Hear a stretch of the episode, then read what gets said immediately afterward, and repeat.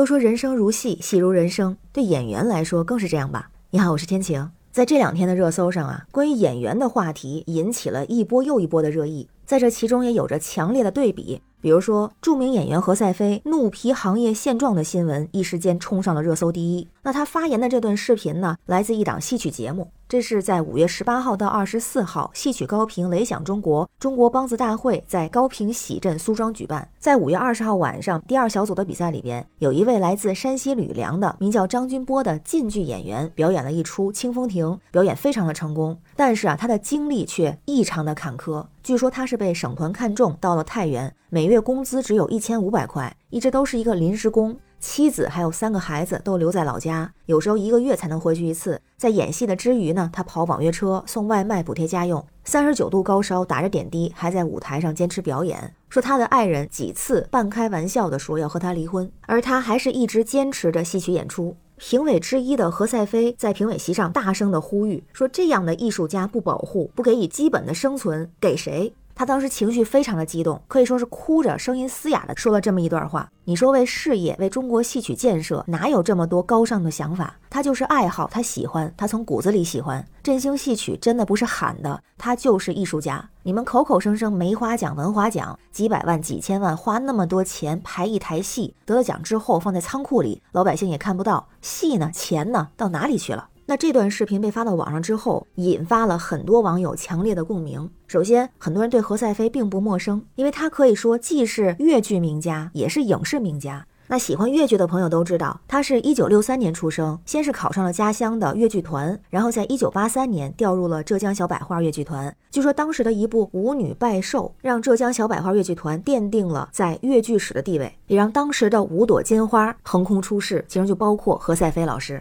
那对我们更多的朋友来说，熟悉何赛飞老师是因为他在影视剧中的表演。据说他在一九八六年的时候就参演了第一部电影，谢铁骊导演的《红楼梦》，其中饰演妙玉，而且呢还演过很多大导演的戏，比方说啊，演过张艺谋导演的《大红灯笼高高挂》，演过陈凯歌导演的《风月》，演出经典的电视剧，比方说《大宅门》《人生之路》等等，跟李少红、李安、郭宝昌等等的电影电视圈的导演可以说是合作了遍，甚至有人说他是名导收割机。那何赛飞也提到呢，他是因为没有戏演才从事影视剧的演员，但是他从来没有离开过越剧的舞台，可以说凡是和戏曲有关的一些节目都能看到他的身影。那他这一次的这一番话，说出了很多人的心声，其实也让大家注意到了传统戏曲文化发展的真相。有网友就说啊，现在一些院团确实对奖项十分看重，新编戏的创排很多都花费很大，但是呢，在评奖和评级之后就束之高阁了。舞台上演绎的剧目还是多年之前的那些剧，也有人说，现在敢这样仗义直言说实话的人不多了。真的声音希望被看到，老一辈的艺术家真的是有信仰、有初心、有热爱，而不是眼里只有钱。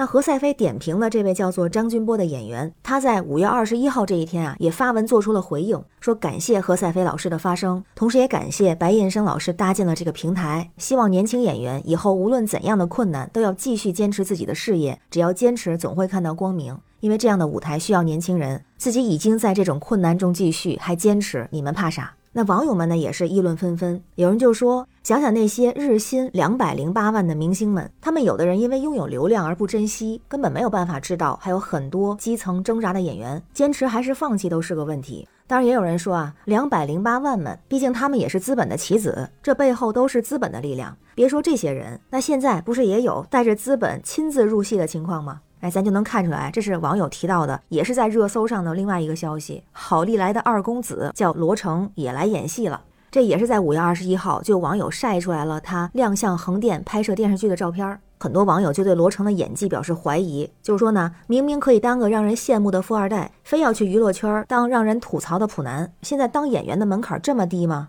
完全没有接触表演的人都可以去演戏了？这是全被资本裹挟了吗？而且之前有个先例啊，就是华为二公主姚安娜宣布出道，并且发了单曲、参演电视剧、综艺等等，当时就引发了热议。那这一次呢，好利来二公子啊，也是收到了网友的恶评，不过他也是坦然的回应啊，说别骂了，就是应邀客串一个小配角，说放心，我会尽全力好好表现，不让大家失望，会加油。同时也提到呢，不会影响新品的研发，这说的应该是蛋糕哈。因为早前罗成就曾经在他的社交账号上发布过一些短视频，就走红了。他那个视频是属于社恐系列视频，而且呢还会在自己大多数视频里展示做创意蛋糕的技术，所以也是收获了一批真爱粉儿。但是啊，还是有很多人吐槽说，是不是演员太好当，是不是有资本就可以入场？但这里边说的演员一定不包括基层演员。像之前演《狂飙》的张颂文老师也提到过，接戏艰难，赚钱不容易。也有其他内部人员说啊，很多作品的基层演员一部戏，比方说四个月给六万，平均一个月是一万多，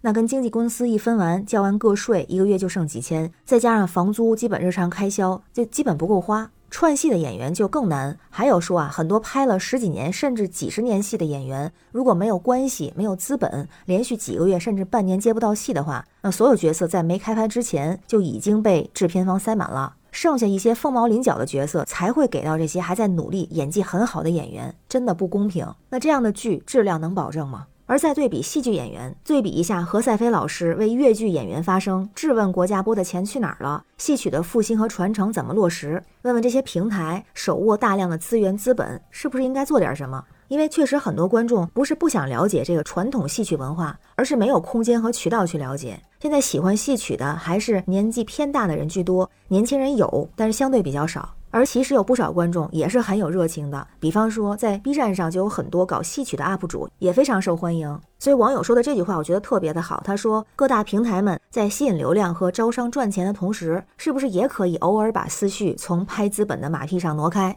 花点时间精力搞搞别的项目？真正优秀的、有我们自己文化特色的、有人文主义关怀的好项目。同时，振兴这些传统文化也需要进一步的创新。如果用更多新潮时尚的方式去传播给大众，吸引更多的人来听、来看、来学习，是不是更好呢？那关于新闻中的事儿，不知道您是怎么看呀？欢迎在评论区留言，咱们一块儿聊。我是天晴，这里是雨过天晴，欢迎关注主播天晴。感谢您的订阅、点赞、留言和分享，感谢月票支持，也欢迎加入天晴的听友群，绿色软件汉语拼天晴下划线零二幺四，让我们一起加油，为明天加油。